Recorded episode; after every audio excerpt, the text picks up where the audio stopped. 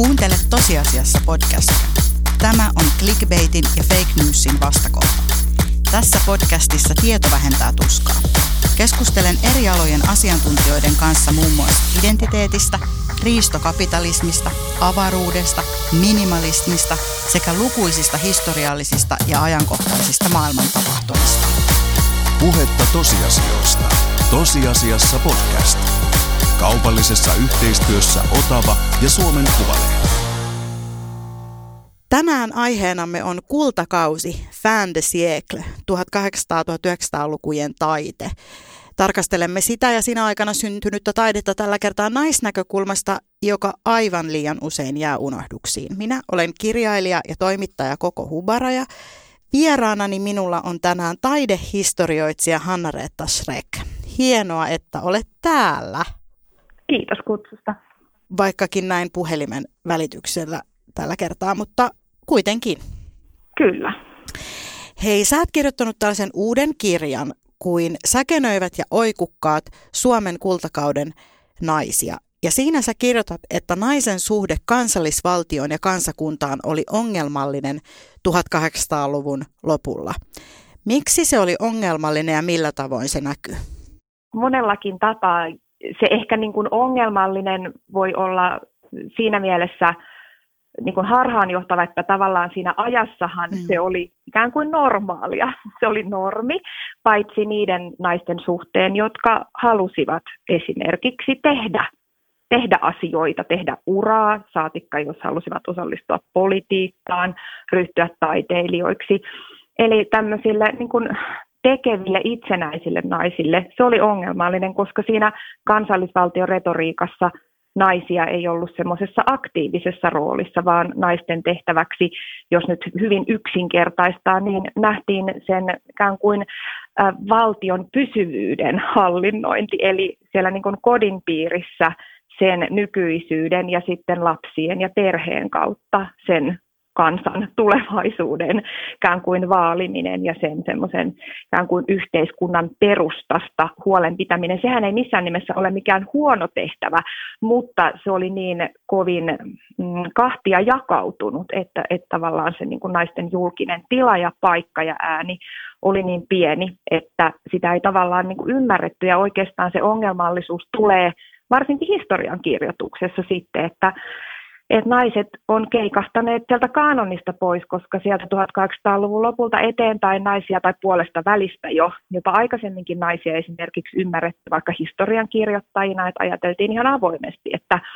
naiset ei pysty jollain tavalla rationaalisesti argumentoimaan, tarttumaan asioihin, tekemään päätelmiä. Heillä ei ole ymmärrystä yhteiskunnasta, politiikasta, uskonnosta, tämmöisistä tärkeistä arvoista, joiden vaalioita he kuitenkin omalla tavallaan mm. olivat siellä kodin piirissä. Ja sitten tietysti niin kuin tämä ongelmallisuus, mä sanon vielä nopeasti, mä puhun pitkästi, mutta siis tämä ongelmallisuus ehkä niin kuin näkyy sitten edelleen semmoisena, kun historia kuitenkin elää meissä, että se ei ole meidän takana, vaan se on tässä ja se, me eletään sitä koko ajan tätä maailmaa u- uusiksi, niin tällaiset niin kuin tavallaan jäänteet siitä, että mitä nainen voi tehdä ja mitä ei voi tehdä, niin kyllähän niitä edelleen näkyy semmoista niin kuin hiertämistä ja ongelmallisuutta. Ja sitten tavallaan tänä päivänä pulpahtelee sit ihan, ihan niin semmoisia tosi, tosi jyrkästi oikealta välillä ihan jyrkkiä mielipiteitä siitä, kuinka on kamalaa, kun naiset eivät enää hoida lapsia ole mm. kotona ja pidä niin kuin yllä yllä tätä jotenkin ikään kuin jotain puhtautta tai jotain aitoa, joka olisi ollut joskus jossain, vaikka se on kaikki hyvin rakennettua. Et ehkä nyt aika pitkä vastaus, mutta siis se on, se on niin sellainen monisyinen ja kiehtova se kysymys, että mitä se on niin kuin siinä ajassa tarkoittanut ja miten se sitten heijastelee edelleen tänä päivänä välillä, hyvinkin näkymättömästi, mutta sitten tavallaan kuitenkin kun sen näkee, niin sitten siitä tulee ymmärrettävämpää palataan vielä tuohon loppua kohden tuohon nykypäivän nykypäivän, miten nämä vaan parisataa vuotta vanhat aatokset näkyy meillä nykypäivänä, mutta ennen kuin mennään tähän, tähän päivän teemaan, niin kerro vielä meidän kuulijoille ää, sun taustoista ja siitä, että miten sä oot alun perin sit päätynyt tämän aiheen äärelle ja miten susta on tullut taidehistorioitsija? Joo, se on kyllä hauska pohtia. Mä luulen, että mä oon, mä oikein niin nyt reilu nelikymppisenä pohtinut paljon niin omaa nuoruutta varsinkin, koska silloin kun ikään kuin alkaa olemaan aikuistumisen kynnyksellä, niin sitten tietysti maailma alkaa jotenkin silleen raoistaan ja railoistaan näyttämään semmoisia väläyksiä. Mä muistan, että mä oon ollut aina ja varsinkin sit nuoresta eteenpäin niin kuin kahden kiinnostunut kysymyksistä ja asioista ja hyvin silleen monipuolisesti, että se on ollut välillä myös vähän haastavaa, koska ei ole aina ihan tajunnut, että mistä kaikesta on kiinnostunut. Mutta semmoisen niin ilmiöiden, ihmisyyden, ajankohtaisten asioiden, yhteiskunnallisten asioiden pohtiminen on ollut kauhean tärkeää ja sitten kuvat on ollut aina tärkeitä ja musiikki. Ja mä oon niin itse tanssinut nuorena, mä ajattelin, että musta tulee tanssia, mutta, mutta sitten mä, mä, mä olin Ranskassa, mä muistan ihan, että se oli Ranskassa kielikoulussa, siellä kuului kieliopintoihin, ranskan kielen opintoihin taidehistorian kurssi, ihan se oli aivan siis, että kaikki kävi sen. Ja silloin jotenkin yhtäkkiä mulla tuli sellainen, että mikä tämä kielen ja kulttuurisuhde on kuviin. Mä haluan tietää siitä enemmän. Ja, ja sitten mä lähdin, tai hain opiskelemaan, ja sitten mulla oli myös kansatiede ja uskontotiede. Mä ajattelin, että minä selvitän ensin tämän, tämän kaukaisen menneisyyden, ja sitten minä tulen aina vuosisata vuosisata, kun on tällainen evolutionisti, että tulee vuosisata vuosisadalta lähemmäksi tätä päivää. No nythän mä oon enää sata Mistä sä aloitit? Aloititko sä sieltä jostain? Kyllä se kuule ihan oli. Sieltä suomalais-ukrilaiset kansat ja kansatiede, sieltä lähdettiin kuitenkin ihan niin kuin, hmm. silleen tosi, tosi kaukaa nomadeista ja, ja, ja tota, niin kuin uskontojen aluista ja muuta, mutta, mutta sitten se niin kuin taidehistoria siitä jotenkin kyllä aika, aika nopeasti sit vakiintui, että kuvat kiinnostaa ja kiinnosti, ei pelkästään maalaukset, vaan kaikenlaiset kuvastot ja sen, sen myötä sitten jotenkin se tanssi ja kuva, että jotenkin ruumiillisuus on ollut itselle aina semmoinen läpäisevä teema. Ja kyllä se edelleen nytkin niin kuin omassa tutkimuksessa ja työssä niin kuin semmoisen ruumiillisuuden läsnäolon niin kuin kysymykset, että miten, miten me niin kuin vaikutetaan maailmaan ja toisiimme ja miten ne vaikuttavat meihin ja sitten, että millä tavalla se ilmenee kuvastoissa ja miten, miten niitä niin kuin voi tulkita. Toi kuulostaa upealta tuommoiselta elämänmittaiselta hankkeelta lähteä silloin joskus niin kuin 19-vuotiaana maailman synnystä ja sitten pikkuhiljaa tulla kohti 1900-lukua. Siis... Kyllä siinä kieltämättä on vähän sellaisia megalo. Niinpä. megalomaanisia elementtejä, mutta vielä on toista. Joo, ja erittäin järkevää. niin. On vähän Joo, joskus on varmaan ihan suotavaa, mutta, mutta ja järkevää tavaraa sinne sivuille, kirjan sivuille oli päätynyt, että se ei ollenkaan, se oli ihan pysy asiassa. Joo, ei ole pelkkää assosiaatiota. No hyvä kuulla, hyvä kuulla. Onneksi Niinpä, siitä me kaikki ollaan kiitollisia, me hajamieliset niin, kaikesta kiinnostuneet ihmiset. Mutta hei, nyt kun sä tiedät selkeästi kaikki Kyllä. aikakaudet ihmiskunnan historiassa, sä oot asiantuntija, me ollaan päästy sua haastattelemaan. Oi, kauheata. Niin tota, Niinpä, sä itse, sä kerroit meille, sä asetit tämän ansan. Mutta siis määrittelen ai, nyt ai. vielä meidän kuulijoille tämä niinku kultakausi ja sitten mä ehkä kysyisin vielä sellaisen niinku lisäkysymyksen siihen, että mitä oli niinku ennen kultakautta ja mit, missä kohtaa se niinku taittui joksikuksi muuksi kaudeksi ja, ja miten niinku naisen tavallaan asema oli, pysyykö se ennen ja jälkeenkin tavallaan samanlaisena vai, vai tota... Joo, no siis se Joo, ihan hirveän kiinnostava kysymys ja oikeastaan se, joka itselläkin oli semmoisena draivina tota kirjaa kirjoittaessa, että et, et, et jes, että kyllä mua tämä kiinnostaa, koska kultakaudessa on niin paljon semmoisia niin kiinnostavia, hämmentäviä, monimutkaisia asioita, että Suomessa kultakausi on niin 1800-luvun lopun, 1900-luvun alun ilmiö, eli juuri tämän niin kuin Venäjän vallan aikaisen meidän viimeisten, ikään kuin viimeisten vuosikymmenten aikakausi ennen itsenäistymistä. Ja siinä varsinkin 1200-luvun lopulla venäläistämistoimet ja 1900-luvun alussa. Siinä taitteessa venäläistämistoimet sit niin kuin ovat niin kuin myöhemmin varsinkin ollaan ajateltu, että ne ovat ajaneet meidän, meidän niin kuin varsinkin sit sivistyneistön taiteilijat, kulttuuri, ajattelijat, kirjoittajat tekemään ö, valtavasti työtä työtä sitten niin kuin meidän oman menneisyyden löytämiseksi. Ja Suomessa se kultakausi niin kuin nimenomaan vaikka kuvataiteessa, jos nyt ajatellaan, että se on ehkä siinä, siinä kaikkien konkreettisimmilla, vaikka se vaikutti kyllä kaikissa taiteenlajeissa, niin kuvataiteessa se on noin 1880-luvulta 1910-luvulle, mutta voi olla vähän pidempääkin 1200-luvun puolesta välistä. Ja siinä vaikuttaa paljon se, että oikeastaan meidän koko taidehistoria synnytettiin vasta näinä 1200-luvun niin kuin viimeisinä vuosikymmeninä tai puolesta välistä eteenpäin, että Ateneon perustettiin ja aloitettiin tämmöinen määrätietoinen taiteilijoiden kouluttaminen ja taiteen niin kuin tutkimus ja, ja, ja kritiikki ja, ja muu, että se niin kuin taidetoiminta Suomessa käynnistyi, että ei tarvinnut lähteä enää opiskelemaan muualle. Turussa oli toki ollut jo ennen Helsinkiä piirustuskoulu, mutta, mutta Ateneumin perustaminen oli semmoinen niin kuin olennainen hetki siinä. Ja sitten tämä niin kuin kultakausi semmoisena niin kuin terminä tavallaan painottuu ja alkaa vakiintua vielä vahvemmin sit 20-luvusta eteenpäin. Että toki varmasti niin kun, ää, oli mieletön semmoinen hybris siinä vuosisadan taitteessa just näiden venäläistämis- sortotoimenpiteiden alla ja alaisuudessa painostuksessa, että haluttiin nimenomaan luoda sitä omaa ja pitää pesäeroa Venäjään, joka yrittää niin kuin, viedä meiltä meidän autonomiaa ja oikeuksia. Ja siinä on nämä Pariisin maailman näyttelyt, missä, mm. missä taiteella oli tosi ja varsinkin kuvataiteen lajeilla tosi keskeinen keskeinen asema vuonna 1900, että Suomi oli siellä itse, itsenäisenä, eli siis omalla paviljongillaan, ei Venäjän, Venäjän näyttely mm, niin kuin rakennuksen yhteydessä, vaan oma, omanaan.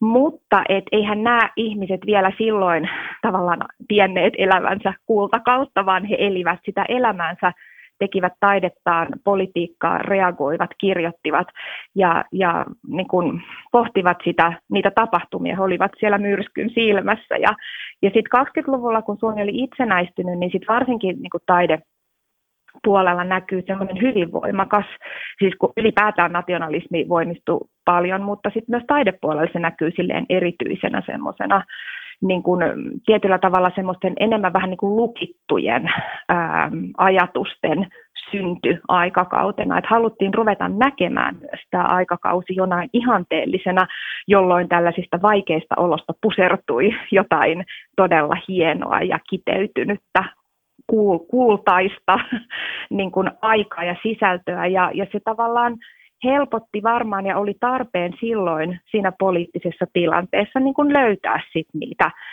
juuria, jotka, jos ajatellaan Suomea itsenäisenä, niin niitä ei ollut hirveän, hirveän kaukaa. Me ollaan ihan hirveän nuori valtio. Mm. Ja myös meidän taidehistoria on hyvin nuorta, vaikka täällä on niin kuin taidetta tehty, mutta nimenomaan tällaisena ikään kuin institutionaalisena, mitä taiteen kaanonissa kuitenkin ajatellaan, niin suomalaista taidetta ei oikeastaan ole juurikaan ennen 1800-lukua, vaikka sitten on toki taidetta ja käsityöläisiä ollut, mutta semmoisena ohjelmana. Ja sitten tässä kaikessa niin kuin naisten ö, osuus ja paikka, se onkin sitten niin kuin tosi kiehtova, koska naisia ö, oli niin aktiiv, aktiiveina ja aktivisteina, mutta sitten myöskin niin kuin siinä oli hirveän paljon semmoisia, siinä oli kielikysymys, sitten siinä on tietysti luokkakysymyksiä ja sitten myöskin oli tällaisia niin kuin, ikään kuin filosofioita ja ihanteita siitä, että mikä se naisen niin kuin paikka on, että tavallaan se ihan perinteinen niin kuin, että koti, uskonto ja, ja sitten se äityys tai vanhemmuus, mutta sitten 1800-luvun loppua kohti alkaa myös nousemaan semmoinen sivistymisen ihanne, että naisia haluttiin myös kouluttaa, mutta silloinkin edelleen tavallaan se pääpaino ideologiassa on se, että se sivistys olisi kuitenkin sen perheen ja sen tulevaisuuden, tulevaisuuden toivojen käytössä ja sen kodin piirin, niin kuin, että naisen piti olla sivistynyt, mutta hän ei sit saanut niin kuin, rasittaa perhettään millään omilla niin kuin, itsekkäillä pyrkimyksillä. Tämä ei tietenkään ole näin yksinkertainen, jokainen tarina on sit omansa, mutta, mutta semmoisella ideologisella tasolla se näkyy näin nyt kun sä puhuit tuosta Ateneumista, siinä tietysti sun kirjassakin se Ateneum siellä on vähän niin kuin yksi hahmo, niin kuin se nyt varmaan on, kun puhutaan suomalaisesta taidehistoriasta, niin mun on pakko kertoa tähän tämmöinen omakohtainen anekdootti, että mulla on sellainen iso eno, joka on tullut pohjoisesta Ateneumiin opiskelemaan joskus ehkä 50-luvulla.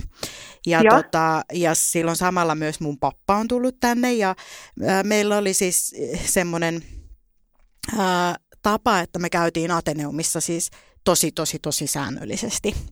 Me Joo. käytiin muutenkin taidenäyttelyissä, mutta koska mun papan lempipaikka maailmassa oli ja varmaan on edelleen Ateneum, niin me käytiin siellä ihan hirveän usein.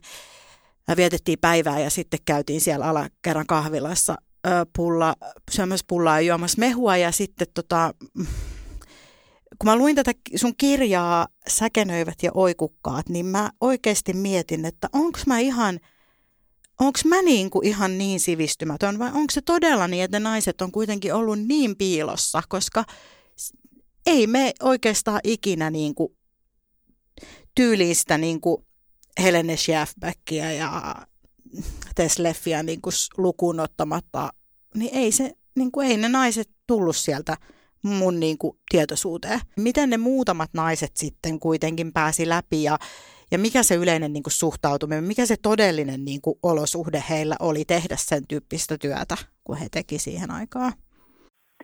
Joo, siis toi on ensinnäkin ihana kuulla, että sä oot ollut Ateneumista ja sit toi on niin kuin tosi, toi on niin totta ja se on jotenkin niin karua ja siinä tavallaan tuossa sun kokemuksessa kokemuksissa niin kuin lapsuudesta siitä, että mikä se kuvasto on ja miten nainen siellä näkyy, että, että onko se vaan sit siellä aiheena ja onko mm. se se taiteen ihanteellinen naisalaston tai sitten vaikka jossain Järnefeltin raatajat rahan alaiset, se niin kuin köyhä maaseudun nainen tai pieni tyttö ja että et missä, missä sitten ne naistekijät on ja miten niitä on nostettu. Ja tämä oli ehkä semmoinen niin karkeasti sanottuna semmoinen ajat, ajatusmalli, mikä siellä 1800-luvun lopulla oli, hmm. että nainen ei voi olla siis taiteilija, tämmöinen niin kuin luova maskuliini, koska se oli sen niin kuin ikään kuin yhteiskunnallisesti aktiivisen miehen rooli. Ja tässä esimerkiksi tämä Sigrid A. Forselles, tämä kuvanveistäjä, mm. joka on yksi näistä mun henkilöistä, niin, niin hänen esimerkiksi ura on tästä hyvä esimerkki, että hän, hän teki itse tosi paljon. Suomessa hän ei saanut opiskella kuvanveistoa taideyhdistyksessä, sai opiskella, mutta ei kuvanveistoa. Ja sitten hän hankki itselleen Robert Stikellin, eli tällaisen suomalaisen etabloituneen kuvanveistäjän täällä opettajaksi. Ja sitten hän lähti Ranskaan ja sitten hän ajautui ihan kiinnostavien vaiheiden jälkeen August Rodinin ateliehen, missä oli muitakin naisia. Tämä oli mulle esimerkiksi semmoinen ihan niin kuin käsittämätön Joo. juttu, kun mä luin, että miten voi olla, että mä oon kohta 40 ja mä kuulen ensimmäistä, ja mä mielestäni on niin kuin jotain tiedän, jotain semmoista perusasiaa tästä aiheesta tai pienestä asti kuullut ja nähnyt niitä Rodanin patsaita ympäriinsä ja, ja niin kuin jotenkin sille tota aikakautta jotenkin fanittanut tai se on ollut tärkeää. Niinpä. Ja sitten mä kuulen nyt 37-vuotiaana, että, Aa, että Sigrid of Forsels on ollut niin kuin Rodanin töissä siellä. Ei pelkästään niin kuin opiskelijana, mutta Ei. töissä hänellä tehnyt nyt. niitä patsaita, joita mäkin ehkä olen Kyllä. nähnyt. Näin on, ja että Rodan on siis ollut hyvin innoissaan hänestä mm. vielä kaiken lisäksi, että kyse ei ole ollut edes mistään niin kuin sellaisesta, että ne tulee nyt armosta ja ole orjani, vaan että hän on ihan siis antanut tosi suotuisia lausuntoja, ja varmaan sen takia tämä Forselle sitten myös lähti tämmöiseen aika megalomaanisenkin tällaiseen monumentaali taideteos kokonaisuuden tekemiseen, koska hän on varmasti ollut hyvin myöskin täynnä uskoa ja sellaista vaku, vakuutusta siitä, että kyllä tästä nyt jotain tulee, koska hän Ranskassakin pärjää näin hyvin. Ja sitten tavallaan se totaalinen hiljaisuus sit Suomen päässä. No, no millä perusteella sä sit valitsit näitä? Sulla oli siellä Siri von Esseniä ja Ellan de la Chapellia ja tota, Alma Söderjelmiä ja muuta, niin millä perusteella sä valitsit juuri nämä naiset tähän sun kirjaan?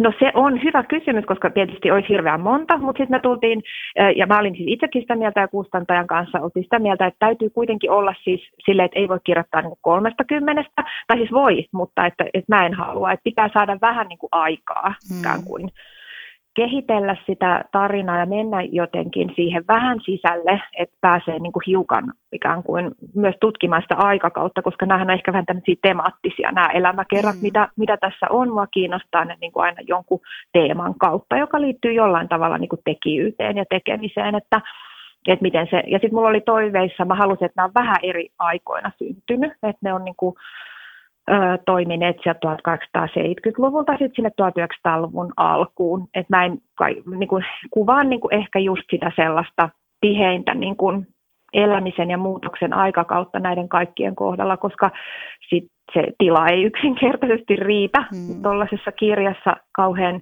että sitten jos haluaa sen koko elämän käydä läpi, niin sitten se menee niin kuin ikään kuin ei voi keskittyä oikein mihinkään. Mm. Ja sitten mä halusin vähän eri alojen ihmisiä. Ja, ja sitten mulla oli sellaisia, esimerkiksi tämä Sigrid Forselle, se oli sellainen, josta mä halusin kirjoittaa, että se on ollut mulla jo pidempään semmoinen, että mä haluan tietää siitä enemmän. Ja sitten esimerkiksi Tyra Teslev oli sellainen Ellen Teslevin sisko, josta mä oon kanssa halunnut niin kuin katsoa sitä perhettä ja sitä Teslevin niin kuin naiset, siinä on siis kolme sisarta, Ellen, Tyra ja Jäädä, niin kuin heitä vähän eri näkökulmasta, koska siinä on hirveän kiinnostava se ikään kuin heidän, heidän sisarusten välinen se suhde. Ja sitten tämä Sirifon Essen tuli jotenkin ihan niin kuin puun takaa. Mä olin kyllä hänestä kuullut, mutta jotenkin sitten mä ajattelin ensin, että, että mua kiinnosti niin kuin Alberin, Ida Alberin nimi välähteli, että kun mä, mä lähdin vähän niin kuin verkostomaisesti etenemään, että ketä, ketä täällä voisi olla ja ketä nämä myös kohtaa, nämä ihmiset ja ei kohtaa, että et ketkä toimii samaan aikaan ja ketkä tietää ja ei tiedä. Tietysti kaikki tiesi varmasti toisensa, mutta, hmm. mutta toimi aktiivisesti. Niin tämä Sirifon Essen oli sitten yhtäkkiä, mä olin silleen, että niin, että herra jestas, että että hän on myös täältä lähtöisin ja sitten vielä Suomessa tehnyt myöhemmin tämän niin kuin, tavallaan teatteriopettajan uransa ja sitten se alkoi mua kauheasti kiinnostamaan. Ja sitten meillä oli vielä niin kuin, että, että muutamia semmoisia myöskin tunnettuja nimiä, että sitten niin saa tavallaan sen konteksti varsinkin suurelle yleisölle, että mikä aikakausi nyt lopulta on ja ketä siellä oli, niin sitten Aino Sibelius ja Ellan de la Chapelle, eli Ellan Edelfelt valikoituu sit sen takia, mutta siihen Ellaninkin liittyen, niin se hänen muotokuvansa, Ellan taiteilijan vaimon muotokuva, joka on siis Albert Edelfeltin maalaama 1890-luvun mm. lopussa, niin se on ollut mulla pitkään, pitkään semmoinen työ, josta mä haluaisin jotain kirjoittaa, koska se on niin jotenkin kauhean semmoinen latautunut se muotokuva – Mä olen ollut itse salivahtina Ateneumissa nuorena ja silloin oli muutamia teoksia, joita mä en niin kuin vaan voinut unohtaa. Ja tämä oli yksi ja Ellen Teslevin oma kuva oli yksi, että mm. siellä on niin kuin muutamia semmoisia, jotka on jäänyt ihan nuoresta saakka, että mä haluan, niin kuin, mikä tässä on, mitä, mistä tämä niin kuin kertoo, että miksi on halunnut katsoa vaimoa, mutta se vähän niin kuin on yrittänyt maalata sen mustalla yli, että, että ikään kuin se on yrittänyt vähän niin kuin olla näkemättä, mutta silti halunnut katsoa tai pitänyt katsoa. Kuuntelet tosiasiassa podcastia. Lisää tosiasiaa osoitteessa suomenkuvalehti.fi.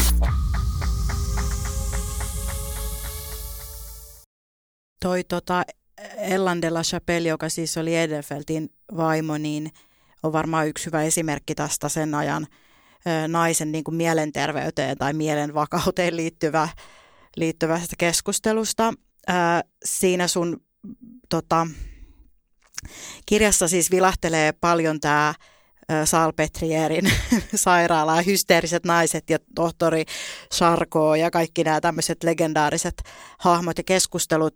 Mä haluaisin puhua hetken siitä hysteriasta ja siitä oikukkuudesta ja siitä, että, että miten se keskustelu niin kuin näkyy täällä Suomen kontekstissa ja jotenkin suomalaisnaisista puhuttaessa. Se on niin kuin tavallaan tuttu, että se on ollut tämmöinen keski-eurooppalainen keskustelu, mutta miten sitten täällä? Oliko se ihan samanlaista? tässä niin kuin taiteilija- ja taiteilijuuskontekstissa niin se on ollut hyvin selkeää, että, että se, se niin kuin nimenomaan luovan naisen kysymys oli kytkeytynyt myös tähän niin kuin mielenterveyteen, koska ajateltiin ihan suoraan, että jos nainen on liian kunnianhimoinen, tai siis että, että siis se niin kuin itsenäisyyspyrkimykset, ammatilliset taiteen tekemisen pyrkimykset luettiin automaattisesti liian kunnianhimoiseksi. Että, että siis se on sellaista, mitä naisen terveys, sekä fysiikka että henkinen terveys ei kestä. Ja siitä tavallaan jossain esimerkiksi Ellen Teslevin kohdalla siis jopa, jopa niin kuin puhutaan ihan kritiikeissä, siis lehdistössä kirjoitetaan tämmöisiä lauseita, että ei merkkejäkään niin kuin neurasteniasta tai mielenterveyden häiriöistä, koska hänellä sitten ei ollut niin kuin tällaisia tavallaan rasitteita huonosta terveydestä, joka osalla naisista liittyy ihan suoraan siihen, että heitä ei arvostettu ja päästetty ja tavallaan sallittu niin kuin sitä uraa, mitä he halusivat. Sitten osalla tietysti oli ihan muitakin syitä ja silti nekin verhottiin tavallaan siihen semmoiseen tietynlaiseen niin kuin psykofyysiseen heikkouteen. Tämä hysteriahan oli siis hirveän monimutkainen ilmiö. Sitä voidaan kutsua neurosteniaksi ja heikkoudeksi, väsymykseksi, melankolisuudeksi, hypokondrioksi. Siinä on hirveän paljon niin kuin tällaisia ikään kuin muotoja, että se ei ollut sellainen mikä eksakti diagnoosi sinänsä, vaikka Sarko oli kyllä hyvin, niin kuin hänellä siellä Pariisissa Salpetrieren sairaalassa oli hyvin tällainen niin kuin kunnianhimoinen tavoite saada siitä ihan semmoinen niin kuin, ja sehän saikin siitä siis hyvin tämmöisen näkyvän ja, ja, ja ikään kuin, niin kuin spekuloidun sairausvyyhdin ja diagnoosin, jonka sitten niin kuvastot eli tosi voimakkaasti siellä varsinkin Pariisissa, mutta kyllähän ne levisi sitten varsinkin kuvataiteissa, mutta myös esimerkiksi kirjallisuudessa ja muualla, niin ne, ne levisi kyllä sit hyvin tehokkaasti muuallekin maailmaan. Ja sitten just nämä tällaiset, että tuossakin niinku huomasi yhtäkkiä, että hirveän monen naisen kohdalla näistä munkin kuudesta, niin puhuttiin just niistä. Esimerkiksi vaikka Aino Järnefeltin Sibeliuksen kohdalla se hänen pieni kokonsa, että just semmoinen laihuus ja pienuus oli yksi tällainen hysteria-alttiuden merkki, ja vaikka Ainon kohdalla ei koskaan puhuttu suoraan hysteriasta, niin kyllä hänen terveydestään spekuloitiin, ja nimenomaan just siitä, että kun hän on niin heikko, ja, ja, ja mitenköhän hän nyt jaksaa, ja miksei hän nyt jaksa, ja vaikka hän ei aina suinkaan ollut jaksamaton, niin, niin sitten jotenkin just ne, että et sitten kun on ikään kuin huonoja hetkiä, niin sitten se on heti merkki jostain niin kuin tavallaan patologisemmasta ja syvemmästä ongelmasta sen sijaan, että se voi liittyä vaan vaikka johonkin rasittavaan elämänvaiheeseen sehän oli tämmöinen tietyllä tavalla myös hyvin ruokkasidonnainen sairaus, että sitten sit niinku, karkeasti sanottuna niin surullista kuin se on, niin alempiluokkaisilla naisilla ei ollut mahdollisuuksia sairastua. Heillä ei ollut niinku aikaa eikä ollut ikään kuin vastaanottoja, ei ollut sitä sellaista niinku, ikään kuin äm, polkua, miten, miten sit osoittaa sitä uupumusta. Et se, se, vaikka heilläkin tietenkin oli uupumusta ja masennusta, mutta se mm, että et, et nyt ymmärrän väärin, mitä mä ajan takaa, niin se, se sitten ilmeni niin kuin toisilla tavoilla ja, ja sitä ei hoidettu. Siitä ei tullut institutionaalista samalla tavalla, mitä, mitä sitten näiden niin kuin ylempiluokkaisten säätyläisten porvarisnaisten sairastaminen oli. Mitä sä ajattelet niin kuin naisista ja naistaiteilijoiden asemasta tämän päivän Suomessa, jos sä vertaat sitä tuohon kultakauteen? Onks me, me, kuinka paljon me ollaan niin kuin loppupeleissä päästy eteenpäin? Ja mitä samoja haasteita meillä ehkä kuitenkin vielä on? Vai onko? Joo, niin, jo, siis ihan hirveän hyvä kysymys. Ja tuosta voisi jutella vaikka kuinka kauan, mutta mun mielestä siinä mielessä on niin kuin hyvä tilanne, että kyllähän meillä on naisia taiteentekijöinä jo tosi paljon. Ja tietysti riippuu aina vähän alasta, mutta kuvataiteen puolella on musta niin kuin tosi tosi, tosi paljon. Ja kyllä mun mielestä museotkin on tässä, niin kuin tekee koko ajan enemmän ja enemmän, että et, et halutaan, koska sit museoistahan se on myös kiinni. Ja, ja, ja sitten tosiaan niin kuin tutkimuksesta, mutta sen takia musta on kauhean jotenkin ihana hetki tutkia tuota aikakautta koska se vaikuttaa meissä tosi voimakkaasti ja, ja mun mielestä me ollaan sille kypsiä niin kuin pohtimaan näiden tarinoiden, ei mitään niin kuin rikkomista eikä mitään patsaiden kaatamista pelkästään, vaan niin kuin pohtimaan, että hei, tarvitaanko me tota, tai entäs jos me lisätään tuohon toi, tai jos me katsotaankin tätä patsasta täältä takaa, ja sitten ton tilalle me nostetaankin tämä. Siis että et se, se niin kuin, nimenomaan sillä niin kuin rakentamalla sitä sitä niin kuin silleen kärsivällisesti sitä kuvastoa aina, aina uudesta ajasta käsin, niin siitä tulee niin kuin koko ajan sit aina enemmän totta, vaikka siihen lopulliseen totuuteen ei tietenkään koskaan pääse, mutta just nimenomaan kertomalla uudestaan ja uudestaan, niin siitä tulee sitten aina kokonaisempi.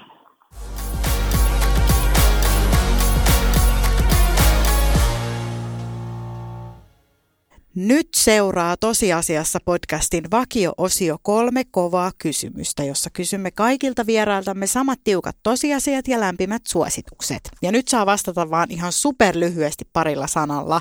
Oletko valmis, hanna Reetta? Kyllä, en varsinkin yritän valmistautua parilla sanalla. Niinpä. Yksi.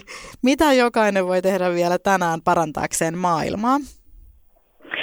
No, niitä on tietysti paljon, mutta ehkä mä nyt historioitsijana sanon sen, että, että lukea historiaa, lukea niin kuin historiallisia tekstejä ja pohtia sitä, että, että historia ei ole takana eikä se ole vain edessä, vaan että se on meissä ja elää meissä eteenpäin. Mä oon ehkä vähän huolissaan semmoisesta tietynlaisesta historiattomuudesta, mikä meillä on.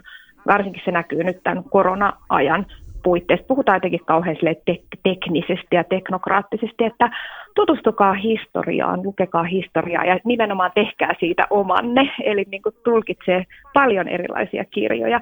Ehkä se, vaikka toki on ympäristökysymykset ja kaikki, niin kuin, kaikki asiat on kauhean tärkeitä, mutta mä ajattelisin, että semmoinen, semmoinen niin kuin tunteiden ja semmoisen omakohtaisen suhteen kasvattaminen meidän menneisyyteen olisi myös varmasti meille täällä tärkeää. Entäs sitten kysymys numero kaksi. Mitä muuta kuin tätä omaa uutta hienoa tietoteostasi suosittelisit meidän kuulijoille? No tämä on myös tosi vaikeaa, koska on niin paljon, mutta ehkä mä nyt intoudun tässä sillä vähän niin kuin ensin historioitsijana, että, että 2020 julkaistiin uusi versio, ei versio, vaan uusi käännöspainos Virginia Woolfin omasta huoneesta. Ja kyllä mun täytyy sanoa, että Virginia Woolfin oma huone on sellainen kirja, joka mun mielestä ihan kaikkien pitäisi lukea. Ei pelkästään siksi, että Woolf on aivan äärettömän kaunis kirjoittaja. Hän siis kirjoittaa niin ihanasti, että jos sen, sen avulla niin kuin ajatukset lähtee lentoon, ihan ei väliä mistä on kiinnostunut, niin jotenkin se hänen kirjoittamisen tapa ja sitten ehkä semmoinen kirja, jonka mä, jota mä oon kovasti odottanut ja, ja jonka mä aion lukea niin pian kuin minä sen käsiini saan, on Agneta Rahikaisen tutkijan kirjoittama teos, jonka nimi on Smittans riike, eli syfiliksestä ja syfiliksen niin kuin vaikutuksesta taiteeseen ja taiteilijoihin, että tämä on musta niin kiehtova. Mutta täytyy sanoa, että mä en ole nyt sitä vielä lukenut, mä voin kyllä suositella Kuulostaa... Agneta Rahikaisen tuntien, että se on varmasti hyvä. Kuulostaa todella houkuttelevalta. No eikö? kyllä. Joo. Entäs sitten kysymys numero kolme. Mihin kysymykseen sinä aiot seuraavaksi etsiä vastauksia? No, mä en tiedä aionko mä, mutta mua, siis yksi asia, mikä mua hirveästi kiinnostaa, on kiusaaminen ja kiusaamisen historia. Et minkä takia meillä Suomessa sanotaan, että meillä on kauheasti kiusaamista. Ja tämä teema on siis sellainen, mitä mä haluaisin tällaisena kulttuuri- ja kuvien tutkijana ehkä joskus tutkia. Mutta nyt mä tutkin vielä ja, ja väännän tuonne Turun yliopistoon väitöskirjaa Ellen Teslevin ruumiillisuudesta ja tavasta elää ja tuottaa modernia ruumista, että sen kimpussa mä oon nyt vielä vähän aikaa, mutta ehkä joskus sitten taas jotain ihan toisenlaista. Wow. Tota, nyt sitten, jos tätä Hanna-Retta Schrekin upeaa uraa ja kaikkia ihania kiinnostuksen kohteita, inspiraation kohteita haluaa sitten tarkemmin seurata, niin voi mennä sivustolle www.hannareetta.fi tai Instagramiin at hannareetta Shrek, S-C-H-R-E-C-K. Ja teille kuulijat, jos tämä aihe nyt kirjoittaa ja toivottavasti kirjoittaakin kysymyksiä, kommentteja, palautetta ja mitä tahansa, niin käyttäkää kaikissa somekanavissa aihetunnistetta tosiasiassa, niin me voidaan jatkaa sitten siellä keskustelua yhdessä. Minä olen siis Koko Hubara ja vieraanani on ollut taidehistorioitsija Hanna-Reetta Schreck. Lisää kultakauden taiteilijoista, siskoista, itsellisistä naisista, joita ilman Suomen historia olisi aivan toisen näköinen. Voit lukea lisää hänen kirjastaan Säkenöivät ja oikukkaat. Se löytyy perinteisistä kirjakaupoista sekä kirja, kirjojen suoratoistopalveluista. Hanna-Reetta, kiitos ihan mielettömästi hienosta keskustelusta. Kiitos tosi paljon kutsusta, olipa tosi mukavaa. Ja kiitos kuulijoille, muistakaahan kuunnella muutkin tosiasiassa podcastin jaksot. Kiitos.